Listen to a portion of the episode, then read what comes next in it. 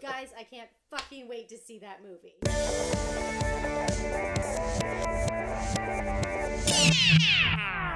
Yes, I'm Helen. I'm Miss Sinclair. And I'm Edison, and this week we are bringing you a very special feature. Oh, Yes. yes. We're going to play a fun little game of Mary Fuck Kill. I cannot wait to watch this movie again because it's just so fucking weird. We're about to hit the dance floor at Jackrabbit Slim's because we've got that Saturday night fever, baby. I loved this movie too. It was so ridiculous. I just pray that Green Book doesn't win Best Oh Picture. God, I That- know.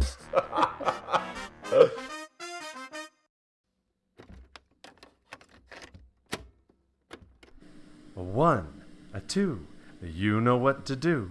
Welcome to Talk Movie to Me, a weekly podcast where we discuss a movie we've all seen, our week in entertainment, and an artist whose career we'd like to put in focus. I'm Helen. I'm Miss Sinclair.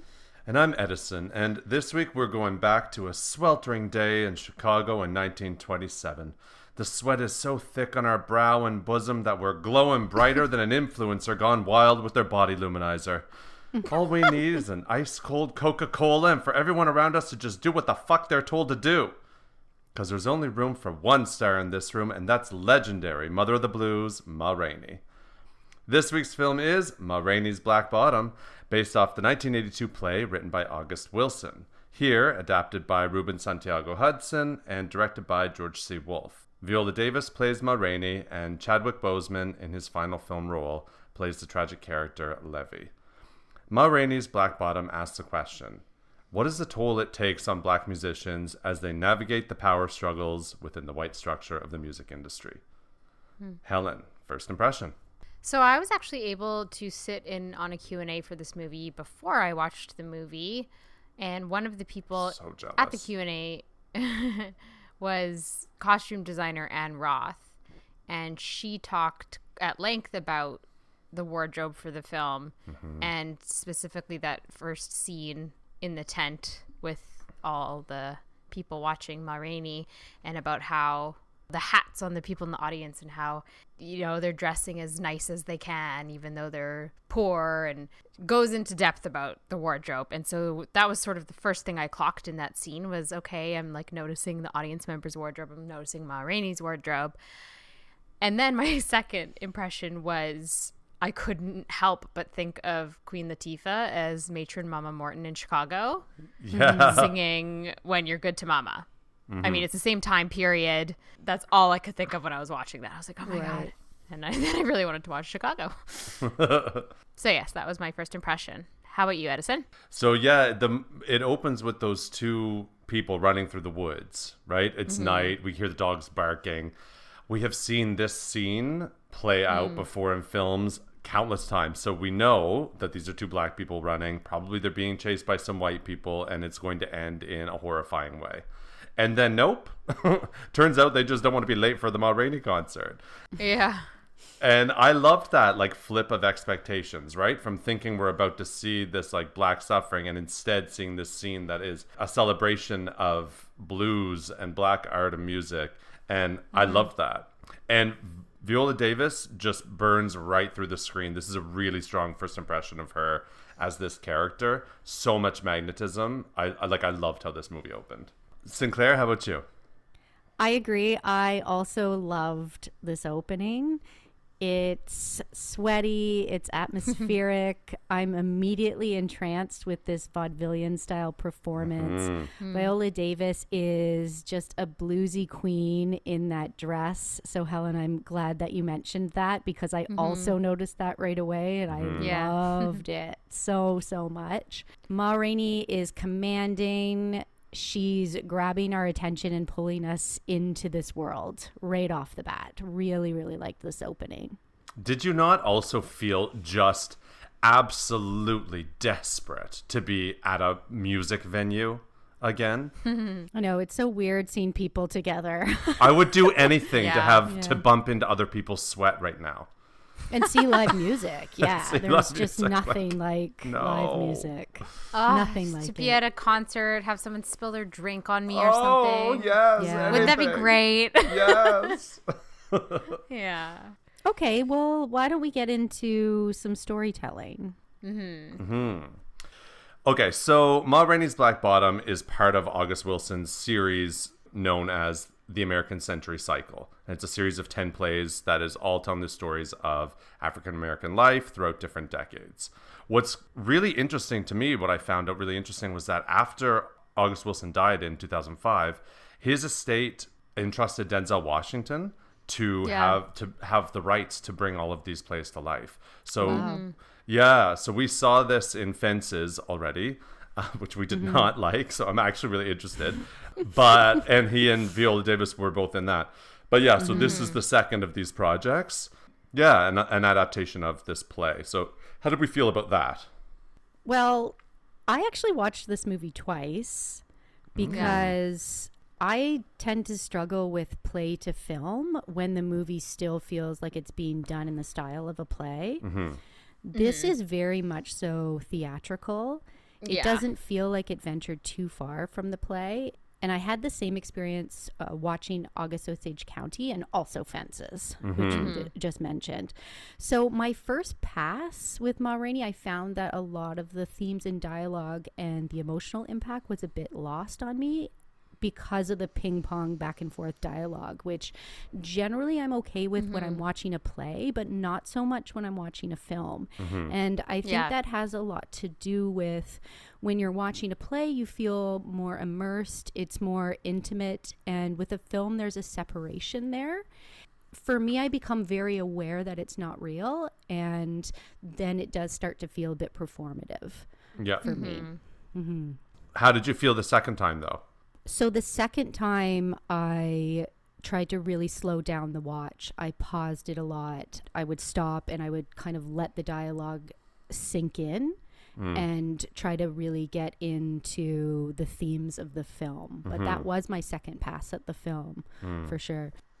Yeah, I had a very similar experience. I also watched this twice, where I was in the midst of watching it a second time right before we started recording. Mm, interesting, For yeah. for a very similar reason. It is it does feel very much like a stage play. Like you said, Sinclair, I mean, plays can be very insular. You don't have the benefit of the camera and multiple settings, you know, all of those these other devices that we use to tell stories. So that is why the dialogue can be so heavy sometimes and there's mm-hmm. so much information mm-hmm. that needs to be digested. The thing that I didn't like so much about this adaptation is I felt like they leaned into the fact that it was a play. Like this still felt like a play in the sets, mm-hmm. in the sound effects. Like it felt fake. It felt very fake. I was kind of yearning for like maybe some more handheld movement with the camera, like something to make it feel Cinematic. cinematic, yeah, and to give you the intimate feeling that you get when you go to theater that you mm-hmm. can't possibly get from film in the same way. Mm-hmm. So that was something that I wanted from this that I didn't get and in that sense I wasn't crazy about how it was adapted. Yeah, I think that this did fall into the trap of telling instead of showing because there wasn't really any room for nuance when it's so close to the play and it can start to make the symbolism feel uh, really heavy handed without Yeah. having those moments to breathe. Yeah. It didn't bother me in this one. It's interesting because when I think we all shared that critique of fences. If you're going to choose to adapt a play to the film, then adapt it to make the best use of that new medium, film. Yes. Right? Do it in a way that's cinematic, invent it in a different way. But I it didn't bother me with this one, maybe because I was expecting it. Right. It was very intentional. They just wanted to really celebrate the words of August Wilson. Yes, they could have found a way to do this cinematically while still achieving that tribute, but mm-hmm. I don't think they wanted to. They wanted to tell it this way. That's a, a very deliberate choice. And it might not work, but it, it did actually for me this time. So I agree with that because I think that that is how it actually makes sense in terms of the choices that were made. Mm-hmm. Because August Wilson is such a very important figure in Black culture. I mean, he was referred to as um, The Black Shakespeare, yeah. yeah like the you know Yeah. so it, his work is it's poetry and it's been really crucial in portraying the black experience much like Ma Rainey's music was. Mm-hmm. And while I was watching the film, I felt that man, it must be so hard to adapt his work because it is so precious mm-hmm. and you don't want to mm-hmm. veer too far from his work. You still want to honor it, but at the same time there does need to be these little adjustments. So it's really hard in this scenario to do this original source material justice. And also the a big part of this whole story is how black artists have had to compromise their art for the masses. Exactly. And we have this this film coming to fruition as a Netflix original, so you can't get mm. much more of a mass audience than that. Mm-hmm. So I do think it's hard to keep the play's original in integrity. So this is a, a story that is really, really, really dense with themes, right? Right. The theme that I found the most interesting. I'm not familiar with this play. I've never seen the play. I had never read the play. Yeah, me neither. So what came out in this is I really liked the the clash between old and new, right? They talk about the mm. Great Migration in this. This is this historic movement of the black population out of the South to the northern mm-hmm. cities, right? This promise of opportunity to be able to Yeah. live the American dream in an area that's free from the Jim Crow laws and all the rest of the shit that they had to endure there. It also represents a movement from this old to the new, right? Old living on mm-hmm. these southern farms to these industrial cities. And we see this throughout the play with the different relationships between Ma Rainey, who represents the old, and Levee, who represents the new, and the conflict that they have. Mm-hmm. Even the way that it's set and staged, where you have the like old school kind of band downstairs and the like new electronic recording upstairs and those worlds never mm-hmm. collide. The white people never go into that room. It's really interesting mm. to have that and i thought that was just so cool as a theme that clash of old and new and like how do you, there's always conflict there we're experiencing it right, Right. now hmm, in Yeah. the current political climate in a really dramatic way i just think in a way this story is perfectly timely for right now in terms of that theme and that commentary as well Yeah, to kind of riff off of that, I really enjoyed the exploration of the theme of black people criticizing other black people for how they behave towards white people. Yeah. Mm-hmm. That is a dynamic that I mean, I've obviously never personally experienced as I'm a white person, but I don't know if I've seen it that often in the TV shows and movies that I've watched of this clash amongst the black community. Mm-hmm. And, you know, Toledo at one point says, What's the colored man going to do to make life better for the colored man? Mm-hmm. And that's something that he is so adamant about. Whereas Levee is kind of more survival of the fittest. I'm going to bring myself up. I have my own reasons for doing what I do, for saying sir to this white man. Mm-hmm. And that's my way, right? Mm-hmm. And and then just sort of the bigger concept of look at how racism and the treatment of black people has caused a rift even with amongst their own community. Like it's mm. just there's so many repercussions mm-hmm. obviously. I, I thought that that was very interesting. Yeah, that was one of the biggest takeaways for me as well. And and I appreciated that mm-hmm. about this story. It Yeah. also explores the complex relationships and tensions between these black characters while they're mm-hmm. trying to navigate their way through this really fucked up system. Exactly. And yeah, this this tension's created because they're backed into such a corner. They're forced to compete with each other because they're in a business Right. that doesn't provide a lot of space for them. And you know that whole theme about don't step on my shoes. Levee mm-hmm. feels like he mm. needs to s- step on Ma Rainey's shoes to move up in this business, and Ma Rainey mm. doesn't want Levee stepping on her shoes because she's worked so hard to carve her place and gain some sort of control. So mm-hmm. It's a system that pits these two artists against each other. Mm. Mm-hmm. There's a good quote by the director George C. Wolfe. He said in an interview, in the South, black people could create and nurture and support themselves and their own communities. When they came north, if they wanted to achieve anything, they had to come into contact with the white power structure. And by virtue of coming into contact with the white power structure, their power was in essence nullified. right So, yeah. and that's the frustration of levee right because he Mm-hmm. he represents this idea of the future he wants what is promised to him Like if he has talent and drive and this American dream should be available for him. It was literally promised to them. I have to say, this story really left me with the feeling of wanting to see more of Ma Rainey. Though I th- wrote down the exact same thing. she was just really fascinating, and I feel like Yeah. this story tackles so many big themes that are really important, but at the same time, it does take away from the more personal side of Ma Rainey's story and Yeah. allowing us to focus on her more.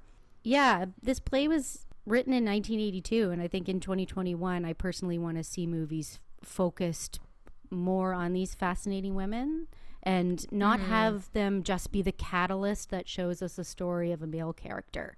And I don't feel like mm. that was the intention of this story. I think that there are issues and a problematic history that's being funneled through these characters in this story, and that was the goal. It's more of a representation of these issues than it is about like male female. But at the mm. same mm-hmm. time, there's something that is more noticeable in 2021 when you watch it that we just want more stories where the female characters they can be fascinating and just be the Yeah. focus, especially Right. black women.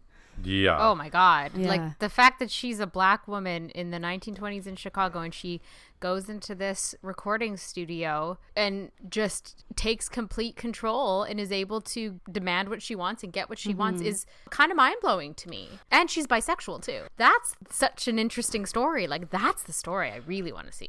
I mean, that that's the bit too where I was like, okay, this is so 1982. Like in Yeah. this film, that was not. We don't know that she's bisexual. Her her only interaction of any kind of sexual whatever is with another woman. The only reason I know that is cuz Viola Davis said it in the Q&A. Oh, okay, got it, got it. As far as the film presents us, she's a lesbian or at least queer in some Right. capacity. Yeah, uh, I'm sorry, a queer black female powerful jazz musician in 1927. Yes, that's a, an incredible story. We want more of her. That's not what the play is, though. So, in staying Yeah. Right. true to the play for and the words of August Wilson for this adaptation, that is not that story. It's called Ma Rainey's Black Bottom because it's her version of Black Bottom that they're going to be doing. You know what I mean? Eh, versus Levee's, but it's a story of mm-hmm. all of them and their dynamic with each other. And I think Levee is kind of the protagonist, even though she is the like bigger mm-hmm. kind of presence. Yeah, exactly. Like Ma Rainey's Black Bottom, it is, yes, her art and her trying to control her image and her work. But yeah, it does apply to basically any black artist that's trying to keep their integrity and keep their art representing the black experience. Like she was the mother of the blues, and the producer mm-hmm. says to her, you know, let's go with Levee's version because that's what people want. It's exciting. It, it makes people forget about their troubles. And mm-hmm. Ma Rainey doesn't want people to forget their troubles and these mm. black stories. Mm-hmm. The blues is about struggles. Right, mm. exactly. So, and makes yeah. what people forget about their troubles. exactly. Yeah. right? Yeah. Why don't we get into performances? Because this film is, uh, especially as a, adapted from a play, it is about that, right? So let's start with Ma Rainey, Viola Davis. I remember years ago, I, I went to this, I attended a Larry Moss workshop. He's an acting coach when I was out in Vancouver years ago. And I watched two actors do this scene. And I can't remember the name of the play, but she was meant to be a jazz singer around this time. And she was going into an office of a detective's office. And the note that he gave her after the scene was, You need more power you have to understand that for you to get to this position where you are right now of being a successful black female musician at this time, you will have had to overcome an almost incomprehensible amount of bullshit. Right. So you will take exactly none. And you have to own everything. When you walk into that room, you have to own that room. If you touch the chair, mm-hmm. the chair becomes your chair. If you look at the mm. wall, that wall becomes your wall.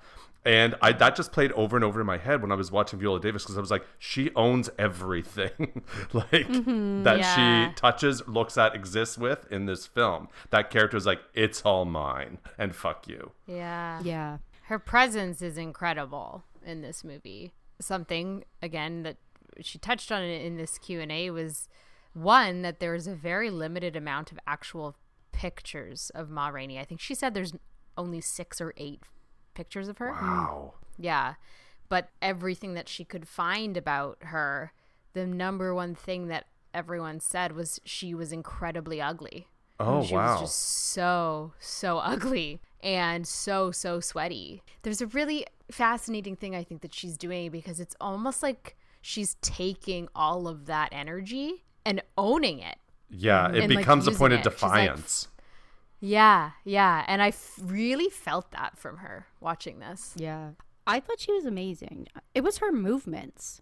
She fully Yeah. embodied this character. Her movements were so spot on. She had this slow way of moving and speaking and this attitude of being wise but quite jaded. She really did embody the idea of this woman who knows their talent and mm-hmm. thinks this is my show. I have ownership over me. You can't take that away from me. Mm-hmm. The only thing I found was the lip syncing, I found a bit distracting.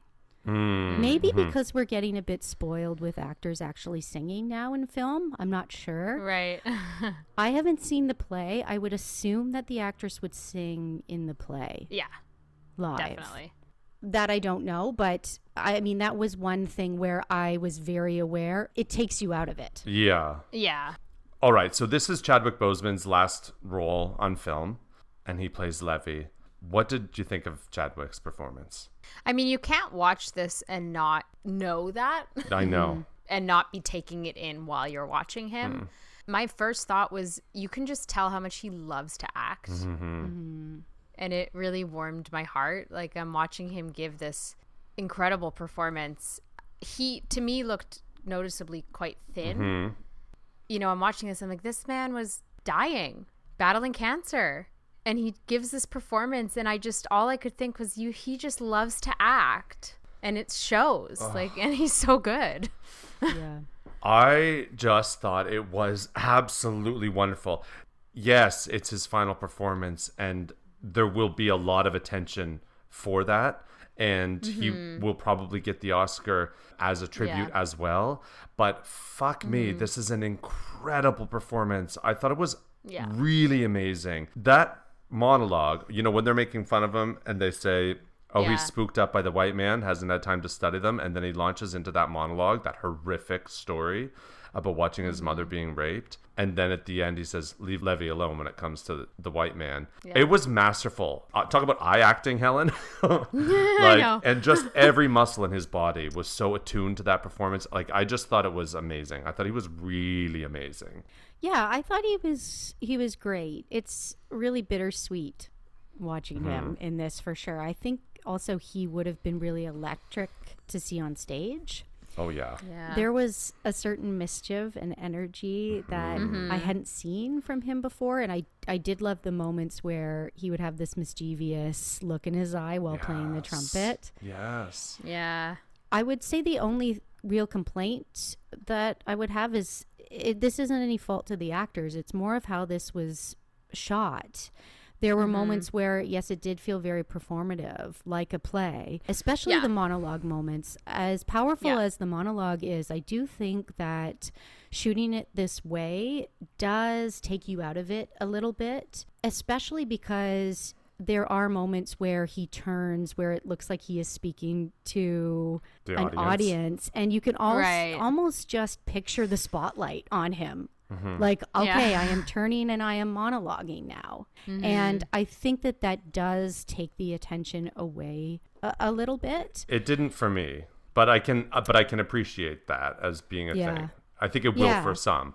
but i think he just he did a really great job with this tragic character because levee really is such a tragic character Yeah. and it's a role where Yeah. you have to really be able to bring that sort of optimistic energy to it and then also be able to switch to disappointment and to anger by Yeah. the end of Yeah. it to the point where you do something that essentially ruins your life. Yeah. So he has such a character switch in this. His frustrations come to a boiling point when, you know, his shoes are stepped on Mm-hmm. because his dreams are being stepped on, essentially. Mm-hmm. You know, don't step on my shoes, don't step on my dreams. It does end in tragedy for him. So it's a huge character swing. All right. So what's the last word on Ma Rainey's Black Bottom, Helen? Well, this is a very accessible film. It's on Netflix, and I don't know if I know a- anyone that doesn't have Netflix, to be honest. I think that Viola Davis and Chadwick Boseman are both going to get Oscar nominations. I think that Anne Roth is probably going to get an Oscar nomination for wardrobe. And there are some really wonderful performances in this film, so I would check it out. Eddie? Yeah, I think this is definitely one to watch this year. I really, really enjoyed it. I loved it for the music, I loved it for the visuals, and I really loved it for the performance. This is mm-hmm. Chadwick Boseman's last performance on film, and mm-hmm. kind of like Levee, he, it's like he's someone just on the on the brink of mm-hmm. the most exciting career, and it's really fucking tragic that we've lost him Oh, that's so sad. but we'll always have this performance and his other ones. But I do think this is a film that everyone should watch. I thought it was great. Mm-hmm. How about you, Sinclair? Last word for me, yes, although I think that there are really admirable performances in this and some really, really important themes. I do think that this film could have been better adapted at the end of the day. I think that this adaptation did weaken its impact slightly. Hmm. But this is a really important story, and Ma Rainey is just so fascinating. And I'm sure this will mm-hmm. really s- spark a demand for a story solely focused on Yeah. her. I think that would be really amazing. So Me too. let's hope for that.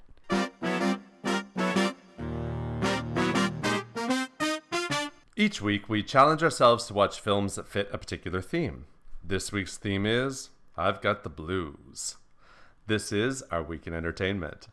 Sinclair, you almost spit out your drink. Yeah. it was so sultry. I know. Helen, what film did you watch? I don't know. I, I don't know what either of you picked. I'm really excited. So my film is Blue Ruin from 2013, written and directed by mm. Jeremy Saulnier, mm. starring Macon Blair.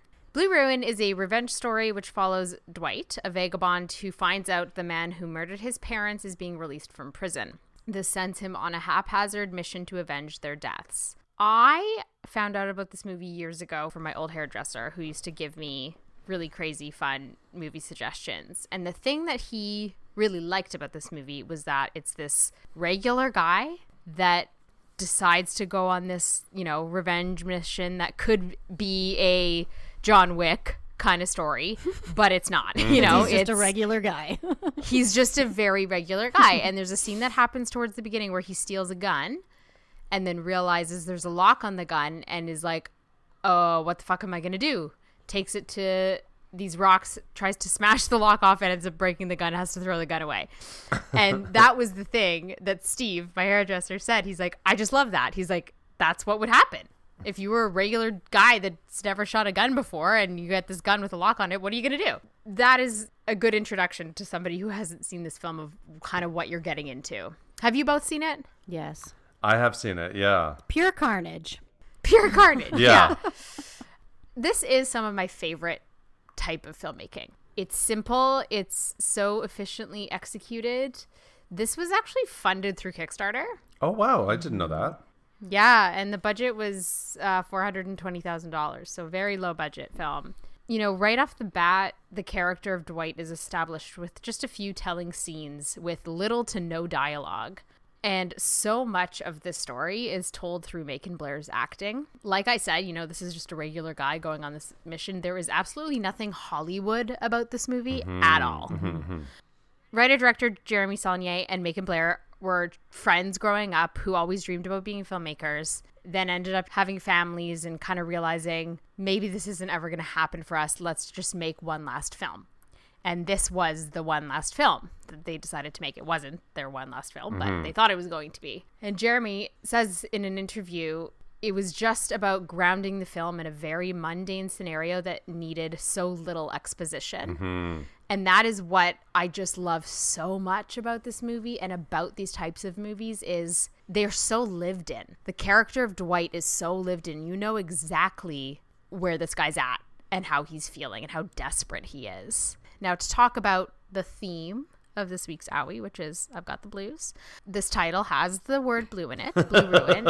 Listen, Dwight, it's got the blues yeah. it- or mm-hmm. the Reds even. He's he's got the Reds. The he is like an angry, yeah, angry dude. I didn't know this until watching it this time around that the car that he lives in slash drives is this beat up riddled with bullet holes, rusty old blue Pontiac. And that's why the film is called Blue Ruin because it's this ruined blue Yes. car. Yeah. An additional thing I found out is you discover about three quarters of the way through the film that his parents were murdered in a car. They were shot. And the director did say in, in an interview that this is actually the car. Hmm. Um, oh. Um, so just hmm. yeah, an added added level of, of significance to the hmm. title and to this car. Yeah, I highly, highly recommend Blue Ruin, and I was really happy to be able to give it a rewatch for this segment. Nice. Okay, Edison, what was your pick? All right, so my pick this week for I've Got the Blues is a bit on the nose, but where we have Ma Rainey as our main segment film, I really thought this was a great opportunity for me to watch a movie that I'd actually somehow never seen up until this point, and that mm. is Lady Sings the Blues from 1972. This has been on my watch list. It has been on mine too forever, and I just never, I don't know how I never watched it, but I didn't. Um, so, Lady Sings the Blues is directed by Sidney J. Furie and stars Diana Ross as legendary jazz vocalist Billie Holiday. I, like most people who listen to music from this era, am a big fan of Billie Holiday. I knew that she had lived a life that was like full of hardship. I mean, you only have to listen to her, the pain in her voice to know mm-hmm. that. Mm-hmm. And that she battled drug addiction, but I honestly didn't really know that much else about her life. So I was hoping that this film would like shine a light on the life of this icon. Mm. But mostly, this film is just a stereotypical broad strokes portrait of like the mm. full life of this talented artist who endures endless suffering and then succumb to the demons of addiction. They went for all of the lowlights, like they went for the darkest Oh, okay. bits. The, they really dive into the drug addiction. It's just that that overshadows every single moment, and we really don't see any of the moments of joy in mm. Billie Holiday's life. So it mm, doesn't feel okay. like a complete picture. And hmm. from reading reviews afterwards, apparently the film just took giant liberties with regards to the facts of Billie's life as well. So oh. I didn't actually like learn anything about it. Nonetheless, Lady Sings the Blues was nominated for five Oscars, including one for Diana Ross as Best Actress. And what I will say is, holy actual shit, she is incredible mm-hmm. in this. Hmm. At the beginning, she looks so young, like this scrawny, naive, sort of like wobbling around like a little fawn. She has these hmm. enormous eyes that are so expressive. And she is a fucking star, a superstar. It is insane how brightly she shines in this film. I love Diana Ross, of course, but I have never seen her act before. I don't know why she didn't make a ton of films after this. She's like incredible in hmm. this. There's this one scene, she gets this gig singing at a club where all the singers have to go around lifting up their skirts to pick up the cash tips with their thighs off the tables, okay? really, really With debasing their and awful. thighs? That seems really difficult. I know. And she's singing the song The Man I Love and it's just breathtaking the performance. She's in this like red dress. It's jaw-dropping beautiful. She can't bring herself to pick up the money this way. She keeps trying but she just can't do it and the crowd boos her and it's awful.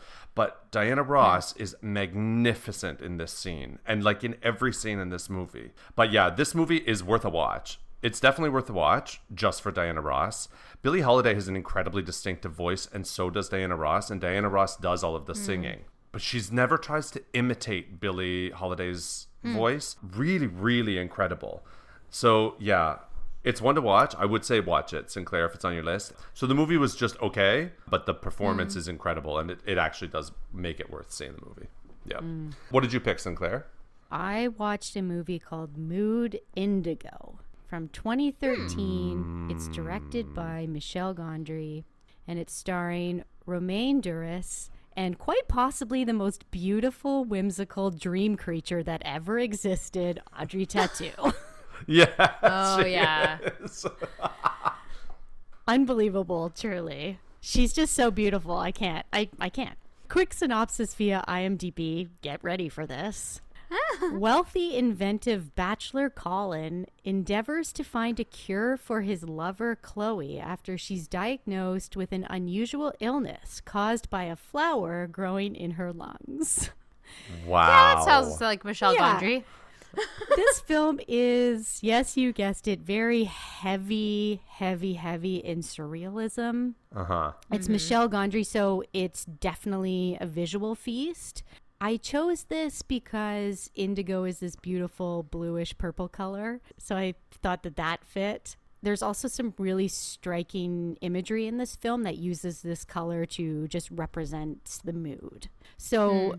Mood Indigo is a Duke Ellington song. Yes, and Duke. Ellington Okay. was a very famous American jazz musician, and mm-hmm. this song is featured in the film, and it's very appropriate. It's very lovely and very bluesy. The color indigo actually represents our deepest thoughts and our spiritual wisdom which I thought was really lovely. However, my main complaint about this film was that it never reached the depths that it should have.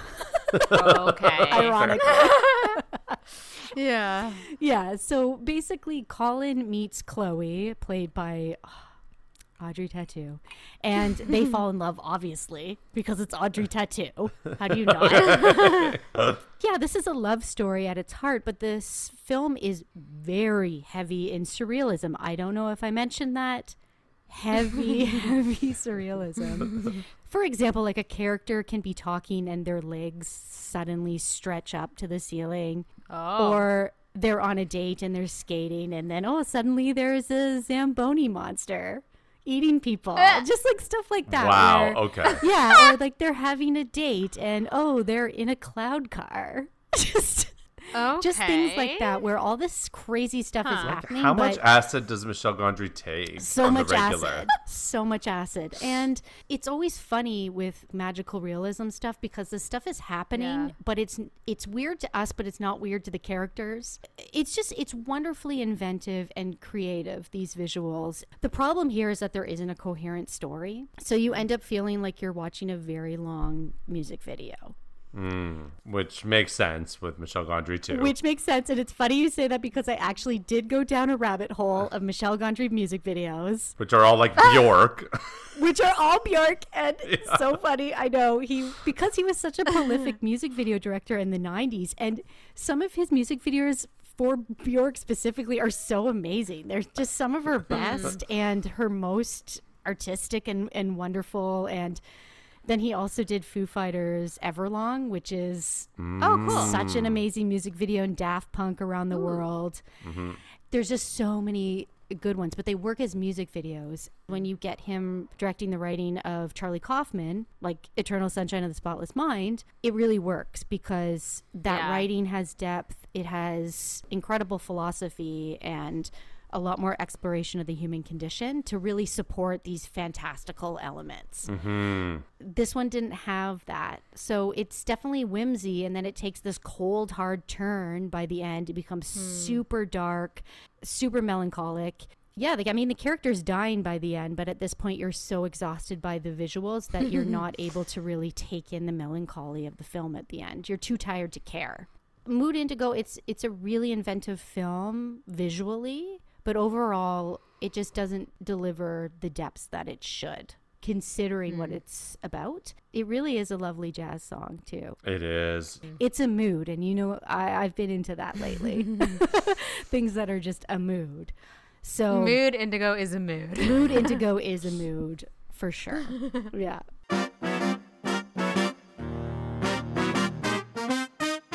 So now it's time for our In Focus segment. Each week we pick an artist and take a look at their filmography and break down the projects and moments that made them the fascinating creatives that they are today. So join us while we marvel at the career of an American beauty whose sultry hmm. voice and infectious energy has captured the hearts of audiences since the early 90s.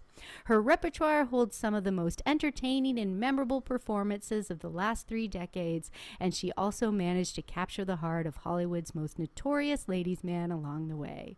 Although she has yet to snag herself a certain gentleman named Oscar, it's hard not to be an award season bridesmaid when you're up against a black swan and a million dollar baby. But don't worry, with her career not mm-hmm. slowing down, we think that it's going to be all right, kids. so let's pull the blinds, slap ourselves silly, and have a good old fashioned psychotic suburban breakdown because we will do this in focus today. We, will, do, this in focus, today. Shouldn't you have consulted me first? It's time to put the career of Annette Bening in focus. So, we've broken down Annette Bening's career into her most defining moments and movies, and we had to decide what movie put her career on the map.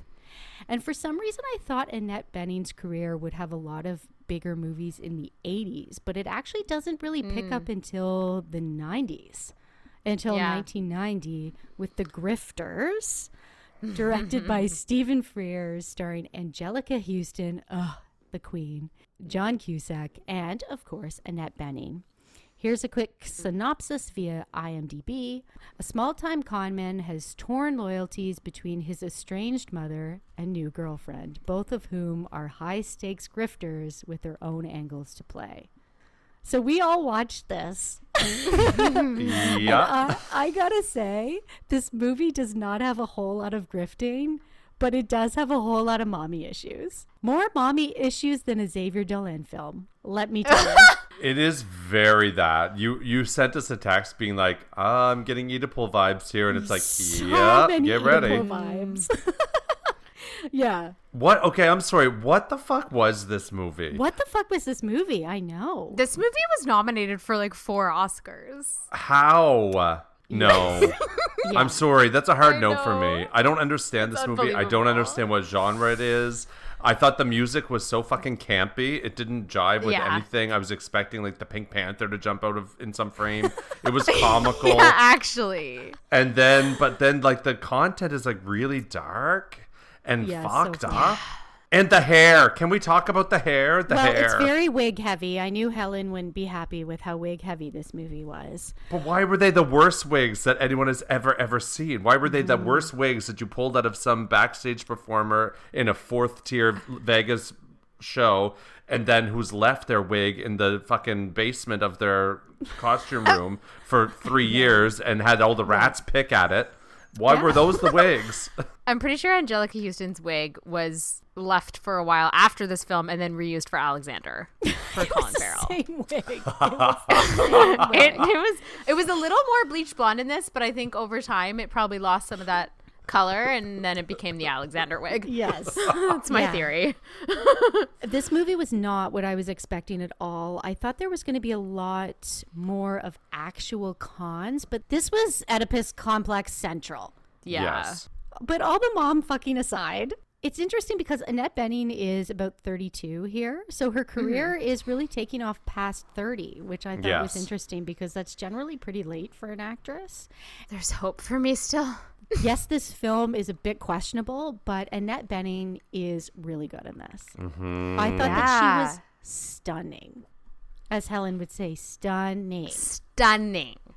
Well, okay, so the first thing that I took note of with her is she's doing this breathy, high pitched voice, which I would never associate with Annette Bening. Absolutely. That is not Yes. the voice that I know her to have.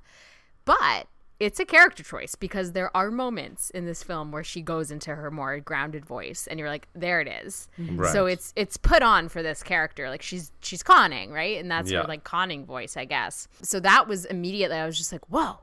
I've never seen her like this before." And I mean, we see her naked multiple times in this film and she's so hot. Yes. Well, and what I thought was really interesting about those scenes, like there's a lot of nude scenes with her, and especially one where she's like try- seducing her landlord to try and get out of rent or whatever, and he's absolutely hideous and awful. And I just think I that know, like it's weird. in with almost any other actress, that scene would feel so. Let me just turn away my eyes because it's so Yeah. grossly exploitative. But for some reason, it doesn't feel that way with her. I don't know. Like she still felt in control of that moment. Yeah. It's because Annette Bening is really intelligent. And that really comes mm-hmm. through. And she mm. does play this I'm dumb, but not really game mm-hmm. Yeah. really, really well. She's so seductive. She has that really breathy voice, but she's Yeah. cunning. She Yes. is like a mm-hmm. fox in this movie. And the best part is that she is obviously conning these people and they know it. And it still doesn't matter. Yeah. You know, she's actually that irresistible to them that they can know they're being conned and they cannot care. She really works in a neo noir film. This mm-hmm. film isn't great, but she works in it. She's Yes. Yeah. sultry, but she's also sweet. And you also just picture her with a knife behind her back. A hundred mm-hmm. percent. And I can a 100% see why she was nominated for Best Supporting Actress. Okay, Edison, it's time to get into the big three. What is number one?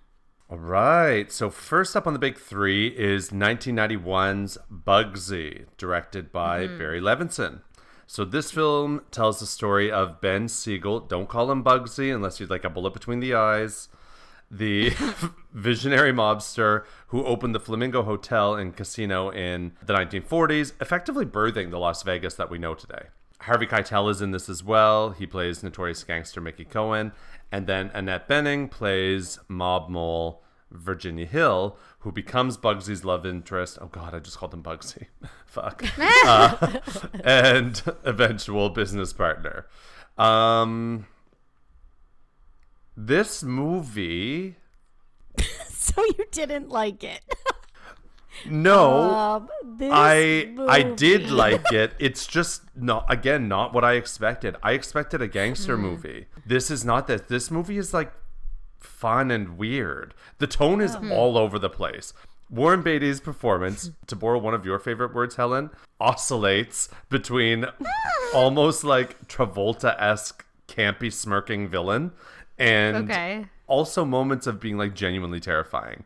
Annette Bening, again, elevates everything that she's in. Every mm, scene that she's in, She she, does. She just really does. elevates it. She is excellent. Mm-hmm. She's just so authoritative and perfect. And in this, Yeah. she's also kind of conning, right? She's a mob mole. She is like kind of conning everyone around her, and but also being taken advantage of. And like, there's a danger of being attached to Bugsy Siegel. He's a very notorious mobster. But I just thought that she was really magnificent. And there's this one moment at the very end of the movie where like right up spoiler alert the mobster dies okay where they tell her that he was killed and the camera is on her for this and it stays on her for i'm not i'm not like like it's 60 seconds and she's mm. speechless and you can mm. see it all happening it's the most like emotionally powerful moment in the whole film and it's kind of mm. right at the end but yeah so she was incredible and i can definitely understand why this was like a big film for her it's also where she met warren beatty Right. Yeah. so yeah, she's amazing. It's worth watching for this, but it just wasn't what I expected this movie. Mm-hmm. okay, so what's next on the big three? Okay, number two is Being Julia from mm-hmm. 2004, directed by István Szabó. Honestly, for a second, I forgot that I even watched Being Julia. I texted you guys while I was watching it. I was like, Yeah. yeah. Being Julia is just not my go to type of film. Yeah. Julia is this very well respected and adored theater actress. She has become a bit bored. She's a bit jaded. Her mm. husband, played by Jeremy Irons, becomes a bit of a snore. And she's lost her passion and her mm-hmm. spark. And she ends up striking up a little romance with a younger man named Tom. But he turns out to be a bit of a user and an opportunist. Frickin' Tom. Mm. Julia gets a bit catty and embarks on some good old fashioned revenge. She seeks this revenge with the power of the theater. Mm-hmm. Ah. Annette Bening is wonderful in this. She's definitely the best part of this film. Mm-hmm. This felt very Oscar bait to me. Hmm. It Okay. was it's pretty standard. You know, there's some good performances in this. There's some beautiful set pieces, some really striking costuming. But Annette is really what is truly wonderful about this film. She's so hmm. funny. She can be vulnerable. She's also very dramatic. She's a diva. She mm-hmm. has a mean streak as well, which she plays really, really well. It's very believable. This role is where an actress really gets to stretch. She was hmm. nominated for an Oscar for this for lead actress.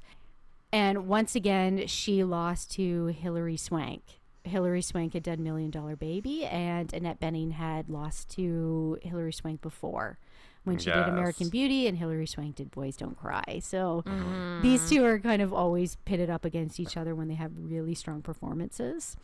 Yeah, I feel like Annette Bening really has this Hilary Swank complex. for sure. Like, how does she not? It was a bit of a surprise when Annette Bening didn't win for American Beauty. You know, with Being Julia, I'm not that surprised because after I watched the film, I think this came down to performance, yes, but also content. I felt that Million Dollar mm-hmm. Baby is just, it's more of a hard hitting story. Mm-hmm. Yeah. And be, mm-hmm. Being Julia, it's kind of this silly and petty story. So, Yeah, that's fair. yeah, I also watched this after seeing Film Stars Don't Die in, in Liverpool, where she's a film actress in this one. She has an affair with a younger man, and I much preferred her in that role. Mm-hmm. Yeah. And I need much prefer. I still that need to see that. Yeah, she's really Yeah. wonderful in it. So it definitely took away from being mm-hmm. Julia, but nonetheless, Annette Bening is really wonderful in this film, and it's 100% one of her big three. Okay, Helen, what's number three? Number three is The Kids Are All Right from 2010, directed by mm. Lisa Cholodenko. Description courtesy of IMDb. Two children conceived by artificial insemination bring their biological father into their non traditional family life. I saw, oh, and this is starring obviously Annette Bening. Julianne Moore plays her wife, and Mark Ruffalo is the biological father. Then we have Mia Wasikowski as the daughter, and Josh Hutchinson as the son, Laser. His name's Laser. Wow.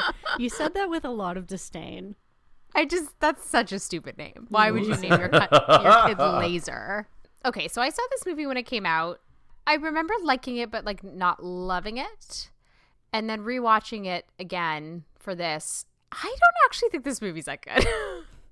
There's been a lot of criticism of this movie. It was, you know, Yeah. when you first watch it, it's like, oh, this movie's really good. But over as the years have gone by, I don't know. It honestly, it's only 11 years old, but it actually hasn't aged very well, to be honest. First of all, Annette Bening and Julianne Moore are a lesbian couple, and neither one of them are gay. Maybe, you know, in 2010, that wasn't something that was being talked about so much, but definitely today, there's emphasis being put on casting queer actors in queer roles, right? Mm-hmm. Mm-hmm. So there's that. The storyline with Mark Ruffalo's character is pretty shitty. Him and Julianne Moore have this affair. There's no redemption for his character at all. His, so his his story arc is weird to me. And then there's a few comments in the film that today would never make it in. So again, it's you know, it's a film that's not amazing, but that Annette Bening is the best part of. Mm. Because she is. Mm-hmm. She's fantastic in this movie, and there's a scene where she discovers that Mark Ruffalo and Julianne Moore have been having an affair, and they're all eating dinner together, and she comes back to the dinner table, and just her body language and the look on her face as she sits there and she has this realization of what's going on is it's just incredible acting. I love watching her in anything. Really. Mm-hmm. You know, it's interesting because a common thing that we're discussing is the fact that Annette Bening is actually better than these movies. Yeah. yeah. I think that where all the stars aligned was really American Beauty. Yes. And yes, Yeah. we didn't include this in the big three just because we've talked about this movie on the podcast so extensively. And we wanted to explore her in other films. I think that she will win an Oscar one day, but I think that her I hope so. performance has to also be in a movie that's of her caliber. Mm. Yes. And I think the stars did really align with American Beauty, but that Yeah. obviously just wasn't her year. Yeah. it is a really, really indelible performance. Okay, Sinclair. Wow, you're just really knocking him back tonight. I know. I'm sorry. Um, I'm drinking a lot of wine, listeners. Okay. I, I'm just jealous because I haven't had a drink in 19 days. So, yeah, Helen's doing quote unquote dry January, whatever that means. well, well, I am. It's not like allegedly. but also, why? We're in a pandemic. Like, why? Just drink that bottle of wine. no, now because now when I have it, it's gonna taste so good. I'm gonna deserve it. You know. Anyway. All right, Sinclair. I'm very interested to see what uh, you picked as Annette Bening's hidden gem. Thank you. I'm glad you're really interested. I, I am. that makes me feel good. Okay, so I actually chose In Dreams from 1999. Oh Jesus! Don't oh Jesus me, okay? I've recommended this movie to you, Edison, so many times, and you've never watched it. So Wait, what? No, I have seen this movie. I have recommended this so many times, you've never watched it. You've always watched something different. I do not believe eh. you've seen this movie. I did. Okay, I don't believe you. I'm going to start talking about it, and let's see if you've actually seen it. Prove yourself. Who's the serial killer in this movie? In In Dreams, you tell me. Robert Downey Jr. Oh fuck. Okay, that is true. Oh. okay. Well, well, well. I feel like you're looking it up on your computer right now, though, so I can't fully be I'm not. sure. Anyway, yeah, so this movie is In Dreams. It's directed by Neil Jordan. And funny enough, my hidden gem last week was also a film by Neil Jordan. So I seem to be on a big Neil Jordan kick right now. Here's a quick synopsis via IMDb. A suburban housewife learns that she has a dream world connection to a serial murderer and must hmm. stop him from killing again. I was obsessed with this movie in 1999. My friends and I watched this all the time, like too many times. I loved it. I thought this movie was so creepy. So I gave it a rewatch this week and I don't care. I still love it. but it is definitely noticeably not that great when you watch it now, for sure. These over the top serial killer, visually striking psychological thrillers from the 90s, they weren't that great, but that's what makes them so amazing. yeah. And this falls into that category. Annette Bening is connected to this serial killer played by Robert Downey Jr., and they are sharing his dreams and his memories. She's also having premonitions of his murders. Hmm. Nothing really makes sense in this movie at all at the end of the day. Yeah, there's a lot of plot holes, but I think that it's such a good watch. And Annette Bening is so great in this movie. She's perfect. It's also very visually striking. It's the same cinematographer that shot Seven. Oh, cool. I love this. Uh, this was critically panned when it came out, and I don't care. Middle finger in the air. Roger Ebert wrote, quote, this is a well-made bad movie, end quote. But I don't care. Do you do you agree with that? I agree with that, but I do not care. I think that this is a great movie. You should watch it. Do not take it too seriously. Just enjoy it for what it is. And it is such a good watch. I don't know. I mean, I loved this. Watch In Dreams from 1999. okay. Edison, what is Annette Bening's pop culture moment? Well, okay. So Annette Bening is keeps a very low profile, right? She is not a heat score. She is not the type to like try and get any sort of attention, paparazzi. There's no scandal around Annette Bening. That is not her mm. style. But she does have two kind of major pop culture moments. One, we've already discussed, right? And that's her always the bridesmaid, never the bride relationship with Right. Oscar. And then the other is her marriage to Warren Beatty. They got married in 1992. They have four children together. It is a 28 year long marriage, which is 18 lifetimes Unheard in Hollywood. Wow. Yeah. Yeah.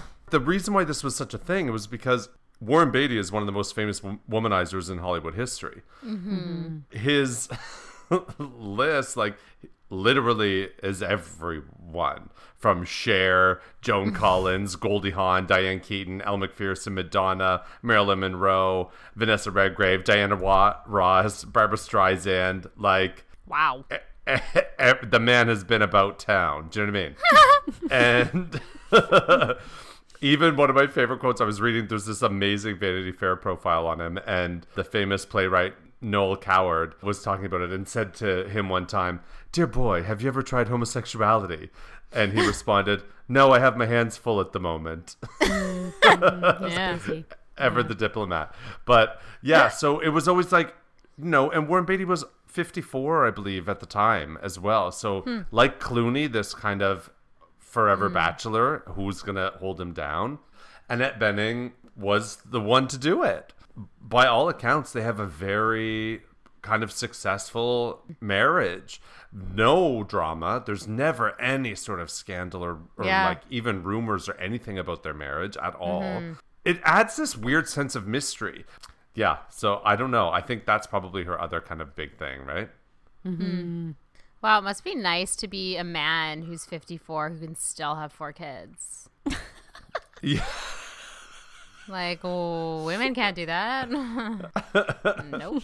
Just a daily reminder, Helen, that our Yeah. clock is ticking. It's a ticking. Thank you, Yeah. Aaron Beatty. Yeah. Uh-huh. Tick tock, motherfucker. Yeah. yeah. Okay, Helen, what's up and coming? All right, couple projects up and coming for Annette. She is in Death on the Nile. Yes. Oh, motherfuck. Next. I can't wait. Uh, another film that sh- you think she'll elevate? I can wait. I think she'll be the best part of this movie for sure. I am not Yeah. looking forward to this. So yeah, Sinclair was not a huge fan of Murder on the Orient Express, the most recent version of it. She loves the original. Thank you, Helen. And listen, listeners, if you want to hear her talk about that, why don't you become a Patreon member and go back and uh, listen to season one? Yes, become a Patreon member and listen to me shit on the remake of The Murder of the Orient Express. Oh my god, was that season one? Yeah, it was like our third episode or something. Wow. mm-hmm Yes, I'm so sorry that An- Annette has been roped into this circle ah. jerk of celebrity. Oh, stop it. This this movie's going to be so movie. fun and amazing, and she's going to be wonderful. I cannot wait. What else, Helen? Same. Now, this is one we've mentioned before because we did an in focus on Michelle Pfeiffer. This film is hmm. called Turn of Mind. A retired surgeon suffering from Alzheimer's becomes a suspect in her friend's murder. So, hmm. Annette Bening is the surgeon, and Michelle Pfeiffer is the friend. And hmm. I can't wait to see Oh, those two God, powerhouse yes. That is great. Come women. on. together. Yeah. Okay, guys, there's only one way to end this In Focus Annette Bening, and that's by playing a fun little game of Mary Fuck Kill with her very wonderful filmography. Hmm. So, Edison, why don't you start us off? What film do you want to marry? I'm going to marry 20th century women. Mm, I love that one. This is just a really, really, really wonderful film. I mm-hmm. loved it. I remember watching it and just feeling so like, oh God, this is such wonderful human stories. And mm-hmm. again, she's magnificent in it as always. Mm-hmm. Like, I just thought this was a, pretty much a perfect movie. I loved it. So I would very happily marry it. Yeah. Yes, funny story about this movie that I need to say is that Helen and I saw this movie together and we were so excited to see this and we ended up having to sit in the very front row Yeah. Oh, at the theater and our My necks were so strained. And we remember like really loving the movie, but also it was just so close up. Like I was just staring at just people's necks Yeah. the whole time that I ended up having to watch it again. I was like, man, this is a really great movie, and I'm so happy to see people's faces from further back. Okay, thank you so much for reminding me of that because I mean, I, I will say this is also my Mary, and I'm actually so glad you reminded me of that experience because in my mind, I'm like, I know this is a good movie. I know I've seen it. Why do I have a negative association with it? And that's why. That's it. So I should watch it again. But yes, it's so never. good upon rewatch. So Okay, good. great. I will. Yeah. I'll give it a, a rewatch, uh, and I am marrying it. What is your Mary Sinclair? My Mary is Film Stars Don't Die in Liverpool. Mm, nice. Because who doesn't want to age as beautifully as Annette Bening? And Honestly. also have a love affair with hot young Jamie Bell. Mm, ugh, Jamie Bell is so hot. so hot. Yeah. I mean, she is dying in this movie, which isn't ideal. So maybe I'll just take that part out. but Not other ideal. Than that, I hope to look as beautiful as Annette Bening at that age. Yeah. You Yeah, will. she's lovely. Thanks, Edison. I don't know. She doesn't use eye cream. I don't use eye cream, so Oh, no, I, I retract my statement. I should start. All right, Edison. What movie do you want to fuck? Well, I'm gonna fuck American Beauty. It's an interesting one to fuck, I think, because it, like it is a sexy film, but mm-hmm. it's all about sexual repression. But there's still this like weird carnal energy that infuses this entire film. So Mm-hmm. I do find it really sexy. So yeah, this would be like a fuck because y'all get to let loose and get those repressions out, and you know go for it. Yeah. How about you, Helen? Okay, I'm f- actually gonna fuck the kids are all right, despite thinking this film isn't great. It is sexy, and Mark Ruffalo is actually super hot in this film. Uh, his character is not well written enough, but he's very attractive, and I just generally want more Mark Ruffalo in my life. I think he's such a good actor. What are you fucking Sinclair? I'm gonna fuck 20th century women Oh, okay. because of Billy Crudup. Mm. I have such a thing for Billy Crudup right now because Mm. of the morning show. I Yeah, watched the morning show and I was like, oh man, I love Billy Crudup. It's also a wonderful movie. So, yeah, 20th Century Women. Okay, Edison, what? Oh, this is this might be hard. What do you want to kill? Uh, this is hard actually because uh, going through her filmography, it's tough because she's great in everything, and we, you know, yes, sometimes she's better than the films that she's in, but she doesn't really do bad films like ever. Um, But so I think I'm gonna kill the grifters because honestly, I didn't like this movie, That's and fine. I was also like, "What the fuck is this movie?" Nah, and I, we don't need all that Oedipus shit. Kill it. Yeah. Yeah, kill it. How about you, Helen? I'm killing a movie called Ruby Sparks. No. Yeah, no, I Oh. don't like that movie. I remember liking this movie. Well, okay, it's written by Zoe Kazan and stars her and Paul Dano, who are a couple in real life. And it kind of just feels really masturbatory to me. I didn't think that the script was that good. And I thought, okay, well, the only reason that the script is made is because she's Zoe Kazan. This isn't a good enough film to have gotten to this point, And it feels like nepotism. Maybe I'm just bitter and judgmental. I don't know, but I didn't like it. Well, speaking of Paul Dano, tune in next week as we feature him for our In Focus. I know. Do it in focus, Paul Dano. Where Helen Yeah. can kill this film again. again no well but this is the problem is like there actually aren't that many films on her filmography that i want to kill No, So- seriously, yeah. in other circumstances such as next week i probably will not kill ruby sparks but i had to go with it this week Yeah. Sli- it was slim, slim pickings okay what are you uh, killing sinclair Well, I also really struggled with this. And I'm Mm-hmm. just going to go with a movie that I didn't even watch, but it feels like something that I can just kill. And it's Yeah. called What Planet Are You From? oh sure It's yeah. a comedy starring Garry Shandling. I never watched it. I feel like it didn't make that much impact. I on never the watched it either. So I, I mean, Yeah. why not? Bye bye. Well, this has been another episode of Talk Movie to Me. If you would like to get in touch with us, our email is talkmovietome at gmail.com. Follow us on Instagram at talkmovietome. Tweet at us at DMTM Podcast. Rate and review us on iTunes. Our website is talkmovietomepodcast.com. And please become a Patreon member. Patreon.com slash talkmovietome. I'm Helen. I'm Miss Sinclair. And I'm Edison. You will become a Patreon member today. today! become a Patreon member Patreon today. Member today.